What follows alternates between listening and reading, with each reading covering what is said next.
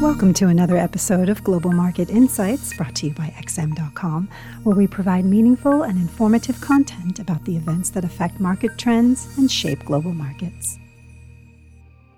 Welcome to XM.com. You're listening to the Daily Market Comment podcast by Raffi Boyadjian for Wednesday, August 3rd. I'm Christina Marujos. Bond markets were reeling and interest rate futures were being recalibrated after Federal Reserve officials questioned the recent scaling back of rate hike expectations by investors. Following the July FOMC meeting, where Powell was perceived as less hawkish and some worrying signs in closely watched PMI surveys, markets had started to price in a rate cut as early as the second quarter of 2023. But the message from the Fed on Tuesday was that investors had gotten a bit ahead of themselves in betting that the rate hike cycle doesn't have long to go. San Francisco Fed President Mary Daly told CNBC that the Fed was nowhere near almost done in its fight against soaring inflation and that there's still a long way to go. Speaking to the Washington Post, the head of the Cleveland Fed, Loretta Mester, set a high bar, saying she wants to see really compelling evidence that inflation is coming down, while the Chicago Fed's Charles Evans signaled that a 50 or 75 basis point hike was likely in September. Fed fund futures for spring 2023 jumped higher after the comments, but only by about 20 basis points, while for the remaining meetings in 2022, they only edged up marginally, suggesting that markets are still gripped by recession fears and think the Fed will balk whether it wants to or not.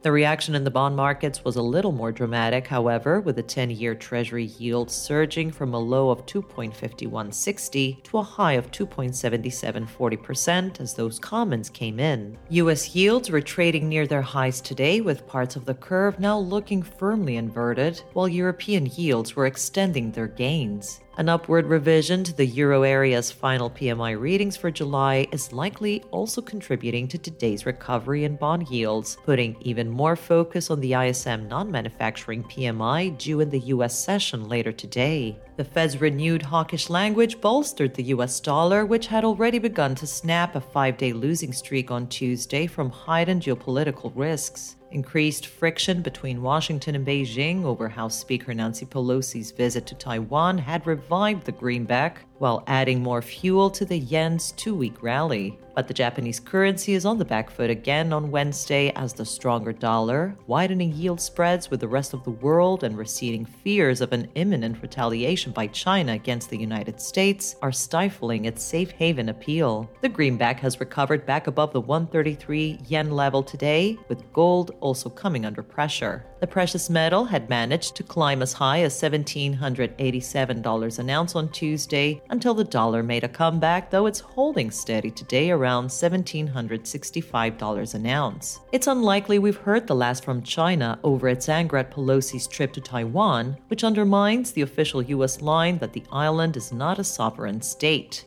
For now, Beijing is sending military planes into Taiwan's airspace and plans to conduct live fire drills around its coast, something that has the potential to disrupt supply routes along the Taiwan Strait. But even if there is no further escalation, efforts to improve relations between the two superpowers have, at the very least, suffered a significant setback. And it is also looking less likely that the White House will push for some easing of import tariffs on Chinese products after this. The mood in equity markets also brightened slightly on Wednesday. European shares got off to a mixed start, and U.S. stock futures were marginally higher following losses for all of Wall Street's major indices on Tuesday. It will be somewhat of a quieter day on the earnings front, but investors will nevertheless be busy keeping an eye on U.S. factory orders and the ISM PMI for any fresh warning signs of a recession, as well as on the OPEC Plus meeting. Saudi Arabia is reportedly pushing for oil production to be raised following intense pressure by the Biden administration. But it's unclear if other OPEC and non OPEC members, which includes Russia, will be on board with this. As far as the outlook for oil is concerned, unless there is a substantial boost to output, any immediate drop in prices from a symbolic increase might prove to be short lived, even with the demand picture remaining murky. Thank you for listening to the Daily Market Comment Podcast here at XM.com.